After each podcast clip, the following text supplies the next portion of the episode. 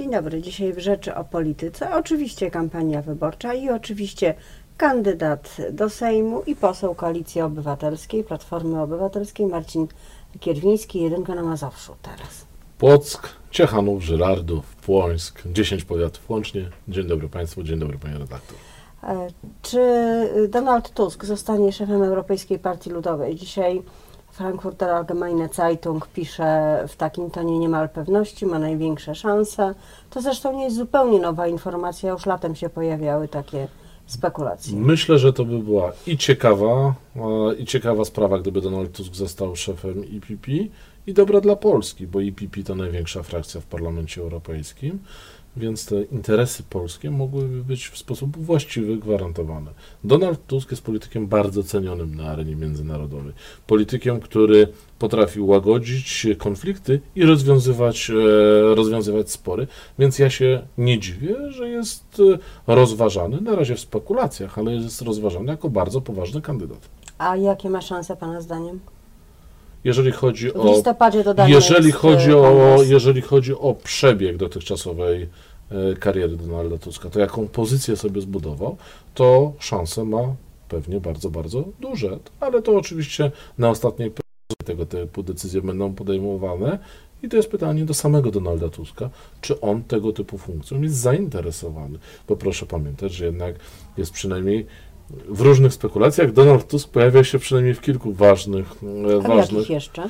no cały czas przecież, e, cały czas można myśleć bardzo poważnie o Donaldzie Tusku jako kandydacie na prezydenta Polski No i kandydacie, ostatnio- któremu Ostatnio jakby ciszej w tej sprawie, co więcej, nawet e, Donald Tusk, mimo że już kończy swoją, swoją misję w Unii Europejskiej, to e, nie przyjeżdża e, do Polski oficjalnie jako polityk, nie popiera koalicji e, obywatelskiej, nie pokazuje się razem z Grzegorzem Schetyną, albo chociażby z Małgorzatą Kidawą-Błońską. ja myślę, że Donald, e, że Donald Tusk przede wszystkim bardzo mocne poparcie koalicji europejskiej, z której wyrosła koalicja obywatelska, udzielił w wyborach, w wyborach europejskich i chyba jego sympatie, jego sympatie polityczne są jasno, e, jasno określone. Natomiast tego typu pytania, jaka jest przyszłość Donalda Tuska polityczna, to są przede wszystkim pytania do Donalda Tuska, bo to on musi jasno powiedzieć, a ja bardzo sobie cenię w Donaldzie Tusku to, że to jest polityk, który nie mówi zdania za dużo, który wie w którym momencie powiedzieć, co jest ważne, który wie w którym momencie powiedzieć, czym jako polityk na tej scenie politycznej jest zainteresowany. No to prawda, ale właśnie tego zdania nie mówi, jeśli chodzi o wybory parlamentarne w Polsce. Może go brakuje. Mówił Pan o tym, że jest ceniony na arenie międzynarodowej. Na pewno tak jest, ale wydaje mi się, że w Polsce nie bardzo. I to nie tylko przez e, Prawo i Sprawiedliwość, które rzeczywiście Donalda Tuska bardzo nie lubi, ale ja nie widzę, żeby Platforma Pani- Obywatelska wyciągała jakoś Pani, stęsknione pani, ręce. pani, pani redaktor, przede wszystkim e, Prawo i Sprawiedliwość w ogóle mało kogo lubi, lubi tylko samo siebie i swoich działaczy, a szczególnie lubi ich wtedy, kiedy umieszcza ich na ważnych, intratnych stanowiskach. E, Natomiast co do Donalda Tuska, ja myślę, że jego sympatie polityczne i mocno zadeklarowane wsparcie dla opozycji na początku tego wyścigu, tego trójskoku wyborczego zostało bardzo mocno pokazane i Dziś, e, dziś spokojnie możemy, e, dziś każdy wie, e, każdy wie w Polsce, jak Donald Tusk podchodzi do polityki krajowej. No właśnie teraz nie wiadomo, bo jak zostanie tym szefem IPP, to nie wiadomo co będzie. Z- Zobacz, zobaczymy, jaka by, tak jak mówię, bo my trochę spekulujemy. To Donald Tusk jest główną osobą, która może o swojej przyszłości spekulować. My dziś, czy też informować. Ja jestem przekonany, że sytuacja, w której Donald Tusk widziałby dalej swoją karierę w Europie, może być dla Polski także, także bardzo, bardzo interesująca.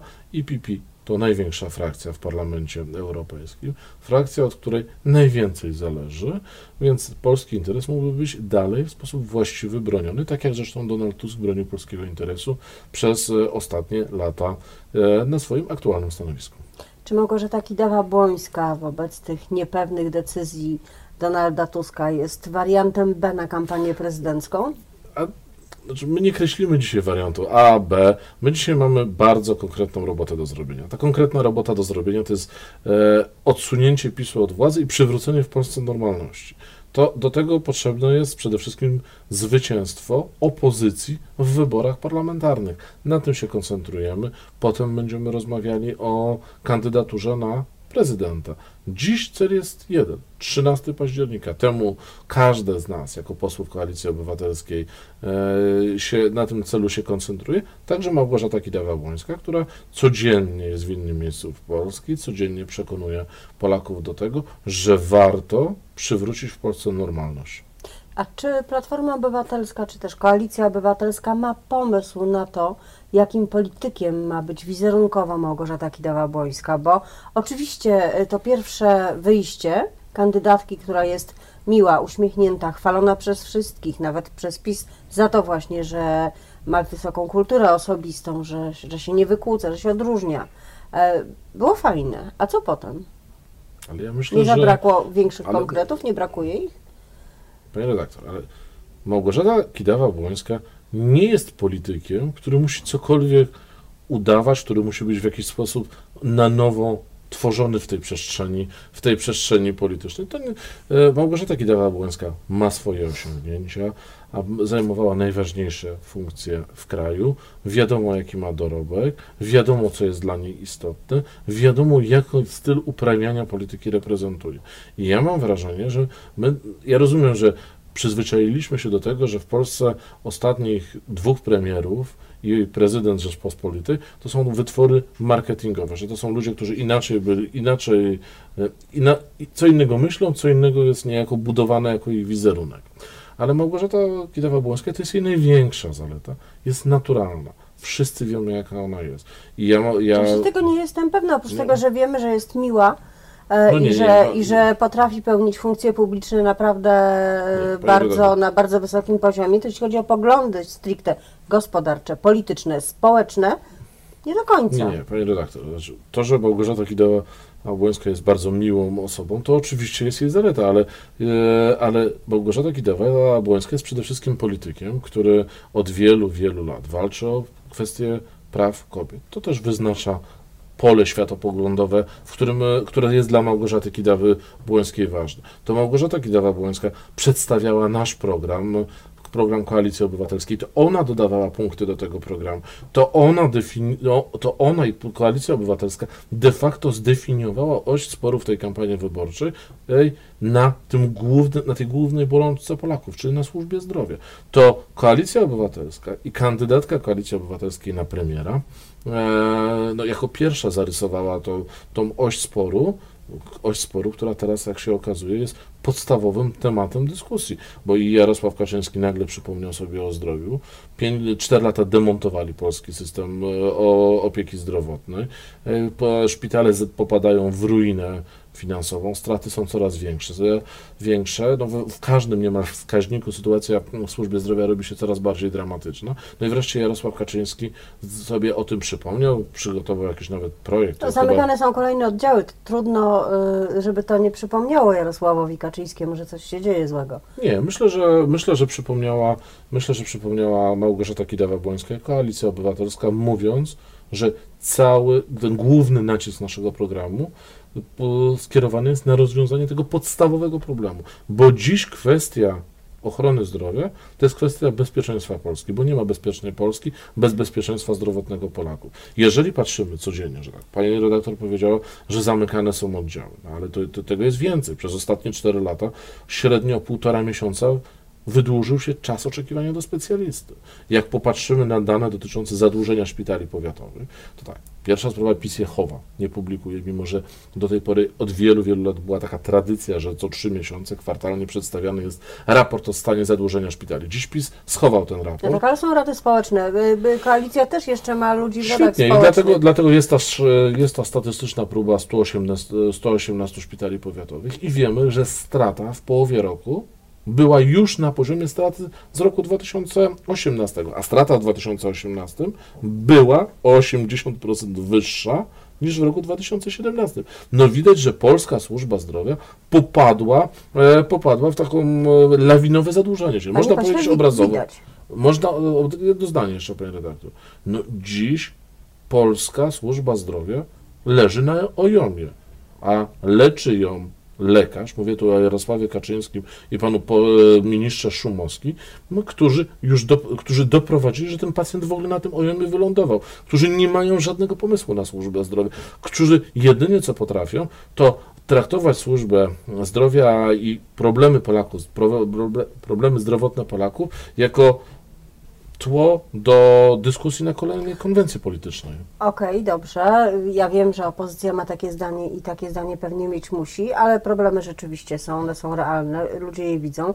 Do jakiego czasu, do którego roku wzrosną jak wydatki na ochronę zdrowia, gdyby to y, Platforma No, my bardzo jasno utworzyła mówimy. rząd? Jaki jest plan? 6% PKB w roku 2020 to już jest to, to jest ten najbardziej palący, e, palący zastrzyk, zastrzyk finansowy potrzebny polskiej służbie zdrowia, żeby ten pacjent w ogóle e, mógł e, przeżyć, pacjent jakim jest polska służba zdrowia, ale my mówimy też o tym, że należy myśleć realnie, jak wykorzystać fundusze europejskie do reformy służby zdrowia, jak ściągnąć pieniądze europejskie po to chociażby, żeby w Polsce wdrażać standardy ekologiczne, onkologiczne takie, jak są na Zachodzie. My też mówimy bardzo jasno, nie uważamy, że normalnym jest, gdy państwo, a w tej kadencji zdarzały się takie lata, gdy państwo więcej wydawało na telewizję publiczną i na tą toporną propagandę, która jest w telewizji publicznej, niż wydaje na leczenie pacjentów onkologicznych, a konkretnie na chemioterapię. No tak, ale rezydenci mówią, że to ma być 6,3. Lewica mówi, że 7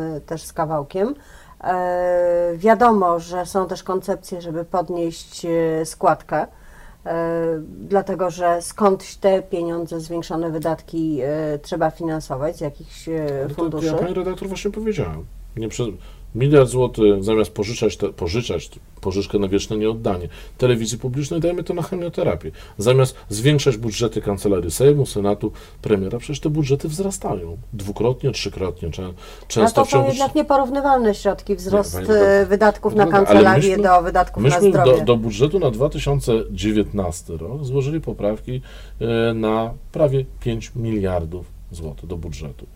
Wystarczy, no nie chcę powiedzieć, że to rozwiąże wszystkie problemy, ale to chociaż zaspokoi te największe, te największe potrzeby. No my mówimy, że służbą zdrowia należy się zająć, a nie być wiecznie szczęśliwym, że wszystko jest ok. No, wczoraj słuchaliśmy pana, myślę, że wszyscy, pani redaktor zapewne, zapewne też, słuchaliśmy pana marszałka Karczewskiego w jednej ze stacji telewizyjnych, który właściwie no, brakowało, bra, bra- brakowało tylko takiego odśpiewania, żeby marszałek Kaczyński odśpiewał, jest super, jest super, więc o co wam chodzi. Terlecki chodzi, chodzi po stacjach te, telewizyjnych, udziela wywiadów i mówi, że polska służba zdrowia jest e, no, na rewelacyjny poziom. dobrze. to niech jedzie dziś do Zakopanego. Niech ten Terlecki z tym e, marszałkiem Karczewskim, niech jadą do Zakopanego i niech powiedzą kobietom, którym zamykają porodówkę, że jest tak świetnie, że aż trzeba porodówkę zamykać. No to o tym rozmawiam. O tym, żeby wreszcie władza zrozumiała, że problem jest istotny, że nie da się picem marketingowym zasypać poważnych problemów. Panie pośle, ja wiem, że to głównie PiS wraca do tego, co było 4 lata temu, czyli do, jeszcze do czasów, kiedy rządziła Platforma. Te wydatki nie wzrastały systematycznie od bardzo długiego czasu, od wielu lat. Dlaczego? Tylko Platforma Obywatelska przez okres swoich 8 lat, słynnych 8 lat, e, Polacy. zwiększyła, zwiększyła środki na NFZ. One, bo nie chcę tutaj, bo, bo dokładnych liczb nie pamiętam, ale wzrosły z państwa- 40 do 70. W budżecie państwa procent wydatków na ochronę zdrowia nie wzrastał. Świetnie, tylko to Platforma Obywatelska wprowadziła pakiet onkologiczny i dziwnym trafem, bo oczywiście ja nie przychodzę i wszędzie to podkreślam, że ja nie chcę powiedzieć, że w 2015 roku to zostawiliśmy służbę zdrowia bez problemów i nagle przyszedł ten zły PiS i wszystko zdemontował. Nie, bo służba zdrowia zawsze była problemem. Tylko są jakieś obiektywne mierniki, które pokazują, czy sytuacja się polepsza, czy pogarsza w ciągu czterech lat wszystkie obiektywne mierniki pokazują, że sytuacja się pogarsza. To jest kwestia zadłużenia szpitali, o czym mówiłem. Mówi się, że 17 miliardów złotych. No tak, ale ja bym jednak chciała zdążyć e, jeszcze zadać Panu jedno pytanie, bo wspomniał Pan o mediach publicznych, że trzeba zabrać e, ten miliard e, dany hojną No, ręką. to i więcej było tych pieniędzy. Miliard to w jednym roku. Okej, te środki, które poszły do telewizji publicznej przede wszystkim, Jacka Kurskiego, ale także do radia. E, Ale co dalej? Czy wy będziecie wracać do takich praktyk, jakie były za czasów Platformy Obywatelskiej, na przykład outsourcingu pracowników w telewizji publicznej? Czy to jest droga taka lekka, lekkie techniki prywatyzacyjne do Znaczy mediów publicznych? Czy Znaczy, ja, przede ja przede wszystkim uważam, że na czele telewizji powinni stać fachowcy i to oni muszą wyznaczyć nową strategię Ale to telewizji. zawsze politycy decydują o tym, kto jest Tak, fachowcem. no, nie, nie kto jest fachowcem. O tym jeszcze na szczęście politycy w Polsce nie decydują. Mogą co najwyżej decydować o tym, kto zajmuje jakie stanowisko i widać, jak decydują po panu Jacku Kurskim. Ale tak, ja, ja, ja nie, nigdy nie byłem prezesem telewizji, więc nie będę i nie zamierzam być, żeby było, e, żeby było jasne. E, Więc nie będę mówił, czy nowy prezes będzie robił outsourcing, czy nie. Mnie się ta koncepcja nie podobała, żeby było jasne. Ja wiem jedno, że naszym celem jest przywrócenie w telewizji publicznej elementarnej misji. Nie może być tak, że telewizja publiczna służy do fa- zafałszowywania rzeczywistości, nieopisywania stanu aktualnego, służy tylko nachalnej, topornej, rządowej propagandzie. To musi się zmienić. A w jaki sposób od strony organizacyjnej telewizji zostanie to zrobione, to już będzie odpowiedzialność i Krajowej Rady Radiofonii i Telewizji, i przyszłego zarządu telewizji. Mam nadzieję, że który zmieni się szybko, bo to, co się wyprawia w telewizji publicznej, jest po prostu nie do oglądania. I tutaj e, stawiamy kropkę, jak mówią w telewizji, w każdym programie publicystycznym. Dziękuję bardzo za rozmowę. Moim gościem był poseł Marcin Kierwiński, Koalicja Obywatelska. Bardzo dziękuję.